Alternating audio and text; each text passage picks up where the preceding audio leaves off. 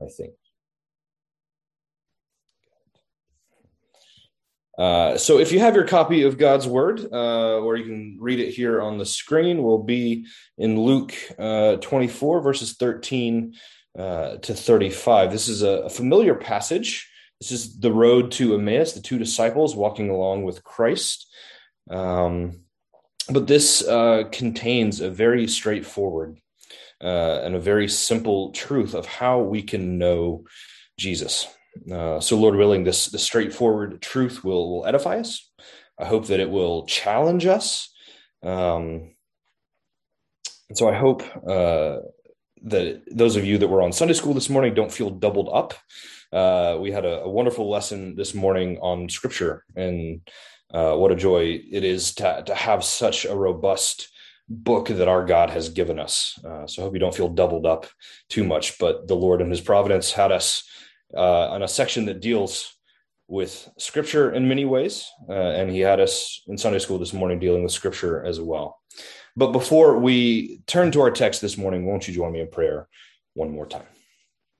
Uh, gracious Heavenly Father, we thank you for your word. We thank you for scripture. We thank you for how your word points us to Christ. Uh, so as we study this morning, won't you point us more and more to Christ and know that He is central in everything. So, Father, thank you. Uh, bless our study, and we ask all these things in Jesus' name. Amen. So, here now from Luke 24, verses 13 to 35. That very day, two of them were going to a village named Emmaus, about seven miles from Jerusalem, and they were talking with each other about all these things that had happened. While they were talking and discussing together, Jesus himself drew near and went with them. But their eyes were kept from recognizing him. And he said to them, What is this conversation that you are holding with each other as you walk? And they stood still, looking sad. Then one of them, named Cleopas, answered him, Are you the only visitor to Jerusalem who, who does not know the things that have happened there in these days? And he said to them, What things? And they said to him, Concerning Jesus of Nazareth, a man who was a prophet, mighty in deed and word before God and all the people, and how our chief priests and rulers delivered him up to be condemned to death and crucified him. But we had hoped that he was the one to redeem Israel. Yes, and besides all this, it is now the third day since these things happened. Moreover, some women of our company amazed us. They were at the tomb early in the morning and when they did not find his body, they came back, saying that they had even seen a vision of angels uh, who said that he was alive. Some of those who were with us went to the tomb and found it just as the women had said, but him they did not see. And he said to them, O foolish ones, and slow of heart to believe all that the prophets have spoken, was it not necessary that the Christ should suffer these things and enter into his glory? And beginning with Moses and all the prophets, he interpreted to them in all the scriptures the things concerning himself. So they drew near to the village to which they were going. He acted as if he were going farther, but they urged him strongly, saying, Stay with us, for it is toward evening, and the day is now far spent. So he went in to stay with them. When he was at table with them, he took the bread and blessed it, and broke it and gave it to them and their eyes were opened and they recognized him, and he vanished from their sight. They said to each other, Did not our hearts burn within us while he talked to us on the road, while he opened to us the scriptures? And they rose that same hour and returned to Jerusalem, and they found the eleven and those who were with them gathered together, saying, The Lord has risen indeed and has appeared to Simon. Then they told what had happened on the road and how he was known to them in the breaking of bread. Thus ends the reading of God's holy and inerrant word. May he add a blessing as we study it together.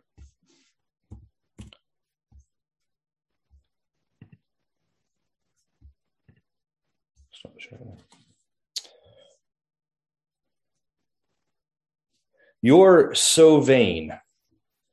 You're so vain, you probably think this song is about you.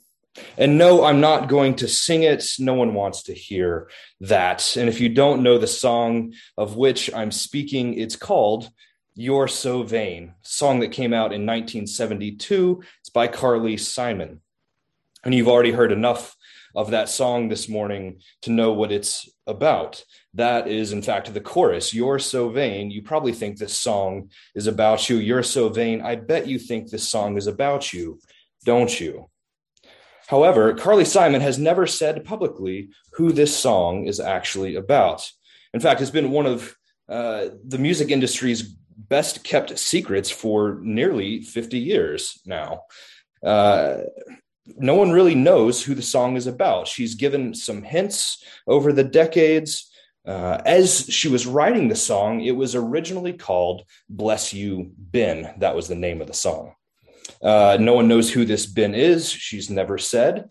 But as she was working on the piece, as she was composing it, uh, she was at a party one night and some celebrity, some unnamed celebrity, walked in like he owned the place. And in her mind, and this is one of the lyrics of the song, like he was walking onto a yacht. So her own words. So she said when the song first came out in, in 1972 and in the months and years that followed, that it was about men in general.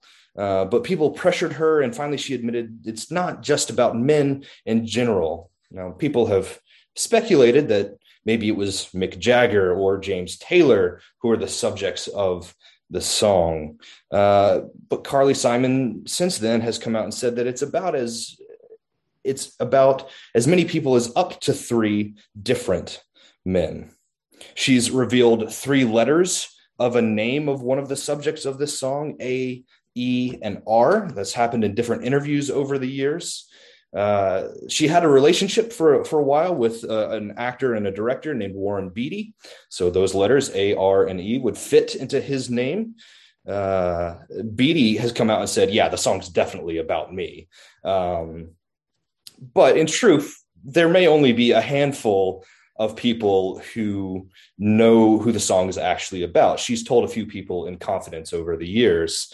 Uh, most notably, she auctioned the information off uh, for a charity in 2003, with the condition, of course, that whoever won the bid uh, didn't reveal the information once they found out. And so the confusion continues. Who is this song about? But it's not really uh, confusion, is it? It's it's more of an incompleteness. We have a few clues, a few letters. So really, it's it's incomplete. So as much fun and, and as much uh, consternation as uh, she's created with her words, as we come to our text this morning, we see these disciples, these two walking on the road to Emmaus, who are so close, aren't they? They're so close to the truth, but they're not fully at the gospel because they don't know the resurrected Lord. They don't know the resurrected Jesus that scripture points them to and has been pointing them to all along. So as they're walking, Christ joins them, and there on that walk, he points them back to the word of God. He invites their request to join them for a meal, and so he joins them. They break bread together, and then they recognize him through this, this breaking of bread.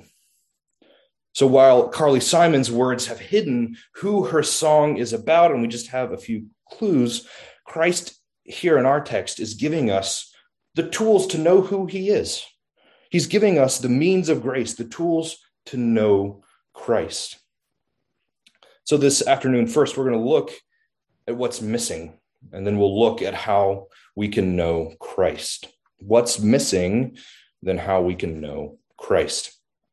So as we begin, first we see the disciples are close.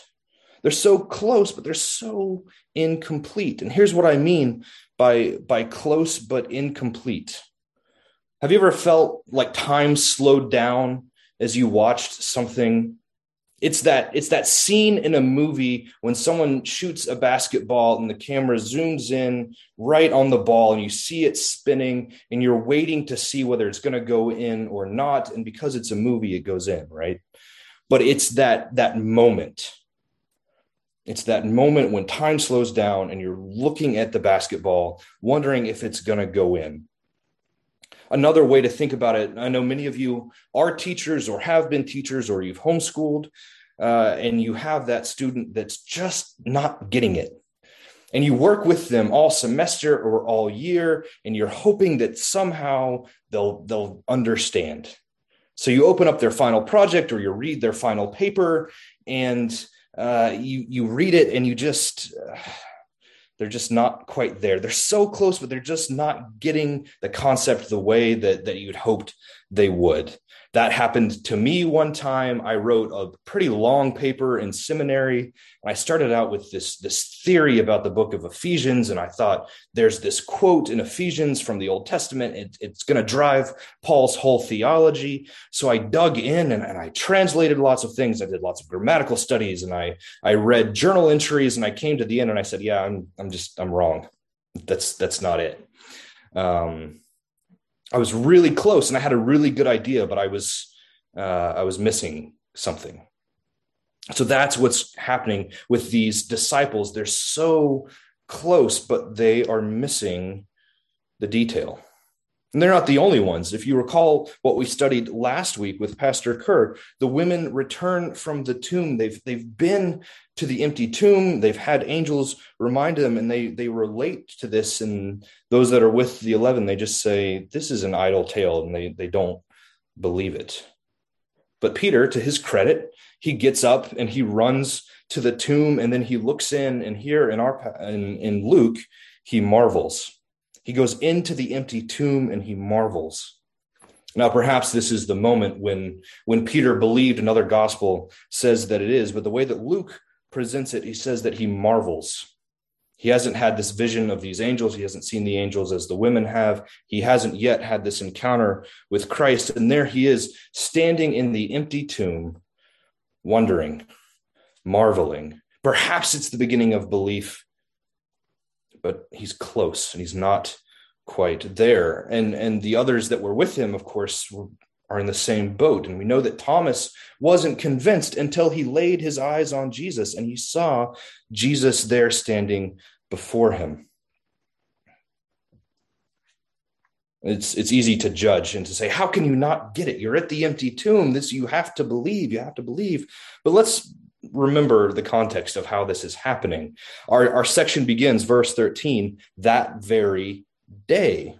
That very day is, is Sunday. The Last Supper happened on Thursday night. He was arrested that night and he was taken to Pilate and tried. And well, he was tried before the priests, before that, then taken to Pilate. Then he's taken to Herod and then back to Pilate. And finally, he's crucified on Friday. And then Saturday is the Sabbath. And so nothing happens on the Sabbath because they're observing the law, they're observing the commandment. And then Sunday, the women go, they prepare spices, they're going to give Jesus a proper burial. They have barely had time to acknowledge that Jesus has died. They said, We had hoped that he was the one to redeem Israel. All of their hopes are thinking he's the Messiah, he's the one. They haven't even had time to come to grips with his death yet it's been you know by by the way they counted it's been three days but the way that we counted it's barely been you know 36 hours. So that very day cleopas and another they head back to emmaus. We understand that they, they'd been with the 11 and some of the others when they come back. Verse 24 some of those who were with us went to the tomb and found it just as the women had said uh, but him, that's Jesus, him, they did not see. They're so close. They're so close to understanding the resurrected Jesus, but they're not there. And that's the piece they're missing. They're missing the truth of the resurrection. But listen to what they say as Jesus approaches them and listens to their conversation. Somehow, some way, their eyes are kept from recognizing him. And they were certainly among the disciples. If they were there with the 11 on, on Sunday morning, uh, they were certainly dedicated followers of Jesus. So they certainly would have heard him, probably would have seen him. So we can, we can really only speculate how this would have happened, how they would have uh, kept, but certainly some divine power that, that Christ is concealing himself uh, for his purpose. And it's frustrating, isn't it? Because we want to say that if we were walking right beside Jesus, if we were walking right beside our Savior, that we'd recognize him. And we want that, that immediate knowledge. We want to just know him. Why can't it just be easy?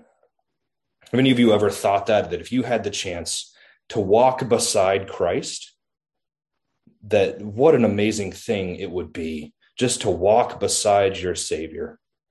And how easy it must be it, that, that your faith and your spiritual life would just flow so naturally after walking beside Christ in the flesh. I've thought that many times, and I I desire that. I long for that, and, and I long for the day when I will be with Christ in glory, and I get that chance. But I also have to recognize whether I'd be caught up in my own thoughts, my own opinions, uh, of who Jesus should be, of what the scriptures say. Perhaps it would be me who is singing, I'm so vain, I think I know the scriptures better than the Savior does, than the Savior who wrote them does. So, in this desire, we, we might have to be physically with Jesus, and we want to take the place of, of Cleopas and, and the other disciple or, or the, the 12 that were walking with Jesus through his ministry. In that desire, we have to come to the possibility, we have to admit the possibility that we might be Pharisees and not fishermen. See, the Pharisees were close too. Perhaps not as close as the disciples, but they had the scriptures.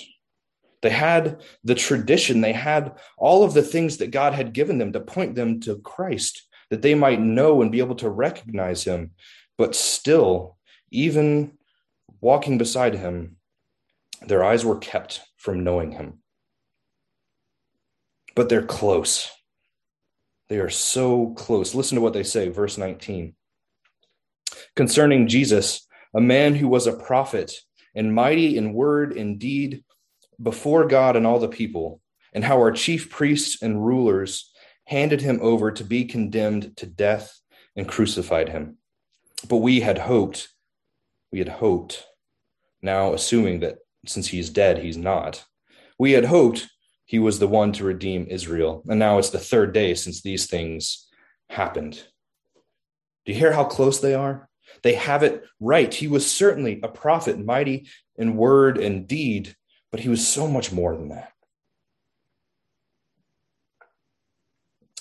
They're right. He was given over to the chief priests and the rulers. They didn't blame the Romans. They get those details right. They knew who had instigated all of this it was their own leaders, their own priests, and and he certainly was a prophet in their right, but they haven't seen him for who he really is yet.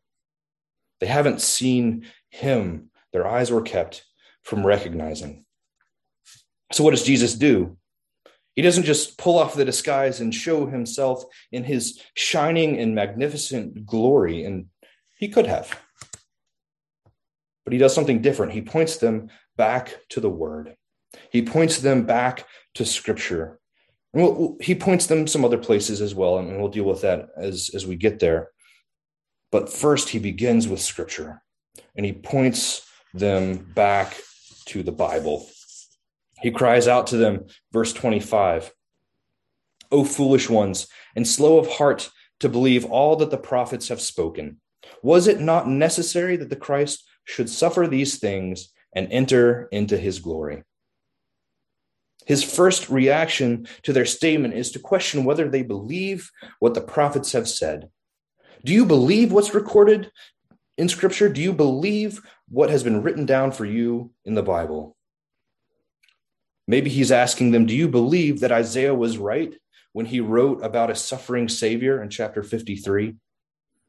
Do you believe what Jeremiah wrote about a new covenant for the forgiveness of sins? Do you believe what Ezekiel said about God who would give us a heart of flesh and take away our heart of stone?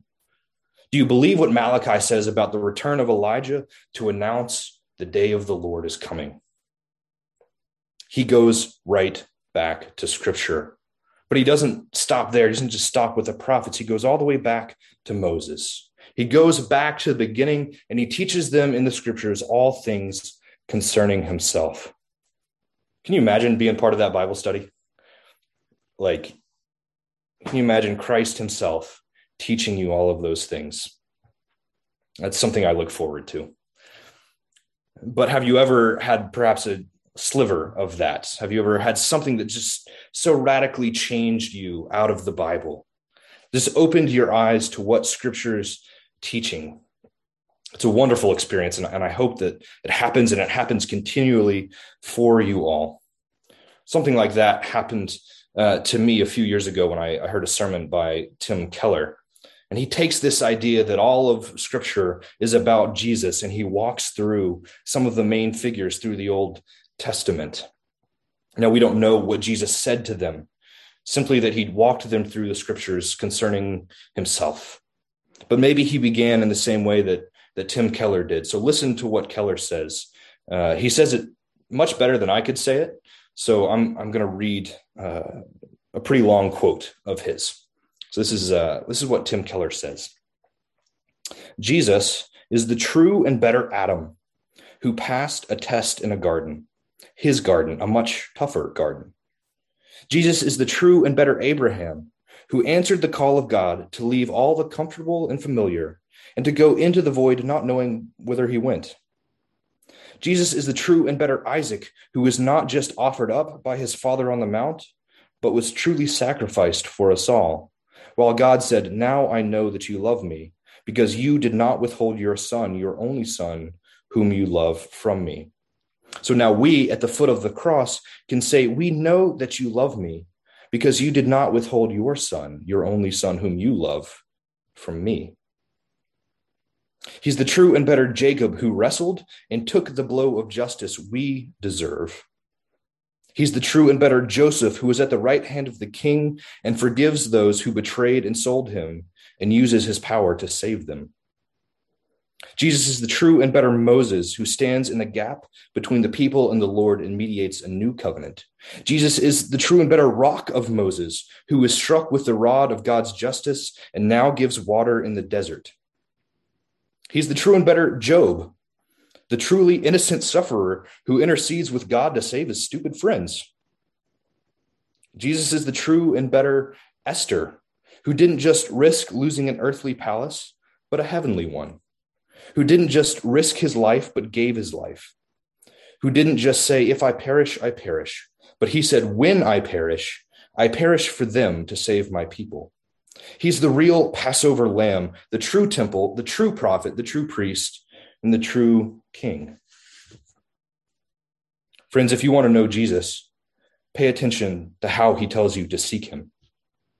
Find him in the scriptures. He could have revealed himself with his divine power and glory right there to Cleopas and the other. He could give each one of us a Damascus Road experience like Paul, but he does not. He is the resurrected Lord and Savior. And just as it was ordained that Jesus would call a people to himself, so God also ordains the means by which we know him. And first, that's the scriptures. Romans 10 17. So faith comes from hearing, and hearing from the word of Christ. Joshua 1 8. This book of the law shall not depart from your mouth, but you shall meditate on it day and night. As we heard a few months ago from Pastor Rob Hill in James chapter 1, we are to receive with meekness the implanted word. Brothers and sisters, if you want to know Jesus, read the Bible. Largely, that's what this passage has to say to us. It points us to the truth of Jesus that Scripture bears witness about him. It bears witness to his coming as one of us, his death and his sacrifice, and his resurrection. That's where scripture points us. But it's not the only means that he's given us that we might know him. Start with scripture, but he's also given us prayer. Look at verse 28. They've reached the village, and Jesus acts as, as if he's going on farther. But they implore him, they entreat him, they urge him to join them. So he does. He invites their questions, he accepts their invitation, he invites their conversation. He listens to their concerns, he speaks with them, and he leads them through the scripture. So, how can you know Jesus? Pray, spend time with him, ask him, The two disciples, they, they asked him to join for a meal, and he accepts. He acts as if he's going further, but they ask and he grants their request. So pray. Pray and spend time with him. Make your desires known to God. Confess your sin. Give thanks to him. That's what prayer is. It's a time that we can make our desires known. It's a time to confess. It's a time to give thanks. Also, pray through what you read. Prayer and scripture are so linked in this way. Pray that God would open the scriptures that you might see more of Him. You're asking Him to show you more of Himself while you're reading about Him. What more thorough situation could we have than asking the person who wrote it to show me more about what you mean by it while you're talking to Him?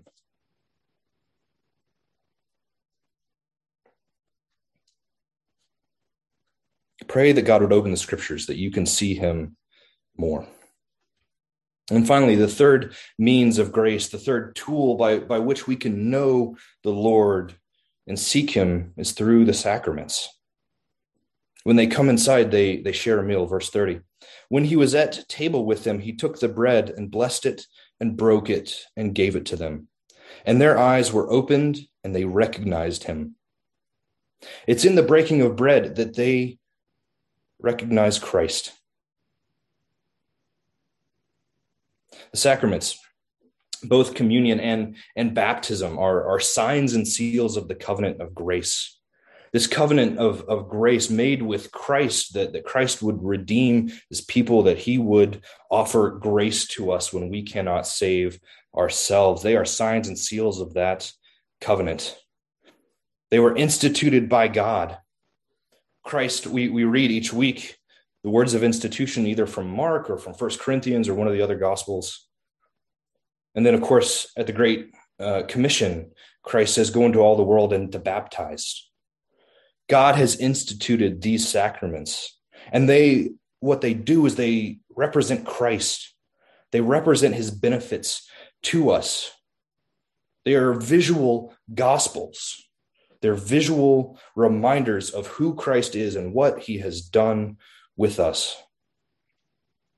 So, what are the sacraments given to us that we might see Christ and that our interest in him might be confirmed, that we know that we belong to him?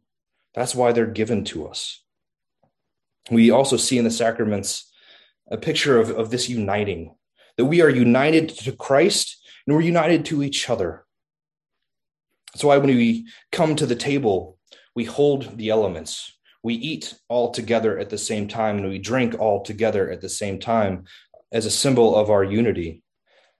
That's why we try to use the same elements, that some people aren't eating thick leavened wheat bread and others are eating uh, the thin matzah that we typically use.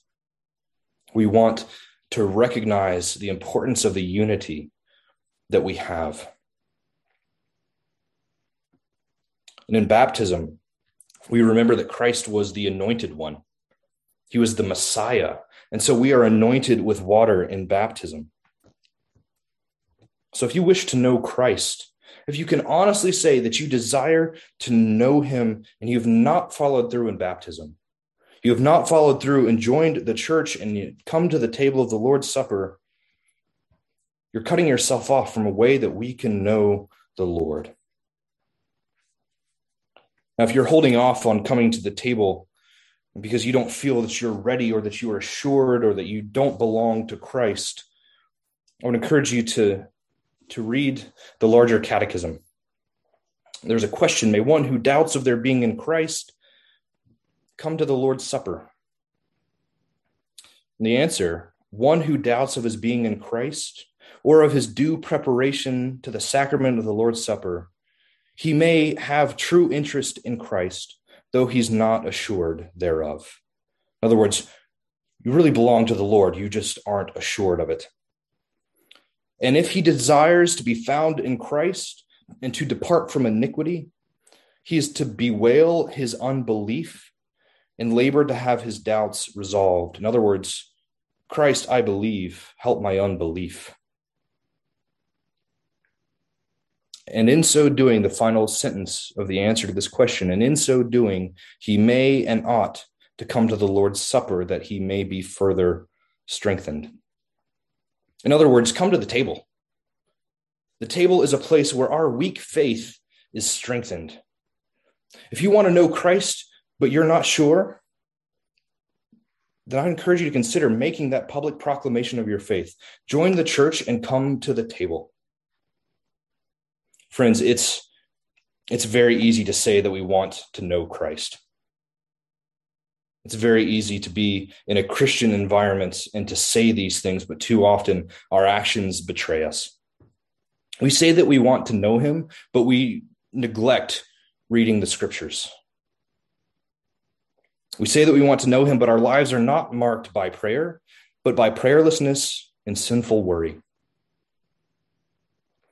We say that we want to know him, but church is just a place, it's just a routine, not a chance to come to the table and have the grace of Christ strengthen our faith. So the disciples were close. They knew part of the truth but it was incomplete. They were missing the truth of the resurrection. They were missing the full truth of who Christ is. He is the risen Lord. Why do you look for the living among the dead? He is not here, but he has risen. Scripture points to Jesus. It testifies that he is the resurrection and the life, and that no one comes to the Father but through him. So if you want to know him, read pray, come to the sacraments. It's not a secret. There's nothing special or or complicated about it. This is what this passage is calling us to do to read, to pray, and to come to the sacraments. So, yes, we might long for the day when we, we want to walk side by side with our Savior and listen to Him tell us all about Himself. That day is coming. Day is coming in glory. But until then, he's given us these ways that we can know him. He's given us the Bible, he's given us prayer, he's given us the sacraments. And so maybe you you don't know Christ and you want to come to know him. where can you find him? You can find him in the scriptures. You can find him in prayer. Maybe you don't feel that you have a complete picture of Jesus. And so you want to know him more. Well, come to the scriptures. Pray come to the sacraments. And maybe, I pray that this isn't the case, but maybe we're so vain we think we know him fully. And if that's the case, then read the Bible and pray and come to the sacraments and find out how much more there is to learn about him. So, friends, if you want your hearts to burn like it did for these two, if you want your hearts to be enlivened in such a way that they're that as Cleopas and the others say, their, their hearts burned within them as Jesus opened the scriptures. If you want that passion, well, pray, read, come to the sacraments. Take the sacrament seriously. Take reading scripture seriously. Take praying seriously. So now, as we close, why don't we do one of those things together that the Lord has given us that we can know Him? I want you to join me in prayer. Gracious Heavenly Father, you are really good. You are a great and awesome God who knows us, a great and awesome God who loves us. But you're not distant, you're not far off. You are a great and awesome Lord who draws near to us. And you've given us ways that we can know you, that we can communicate with you, and that we can see signs of your covenant that we can be reminded visually of the truth of the resurrected Christ. We can read of the truth of the resurrected Christ and we can pray in his name. Lord, you are so close to us. So thank you for being close. Thank you for these tools that you've given us that we can know you more. So we pray all this in Jesus' name. Amen.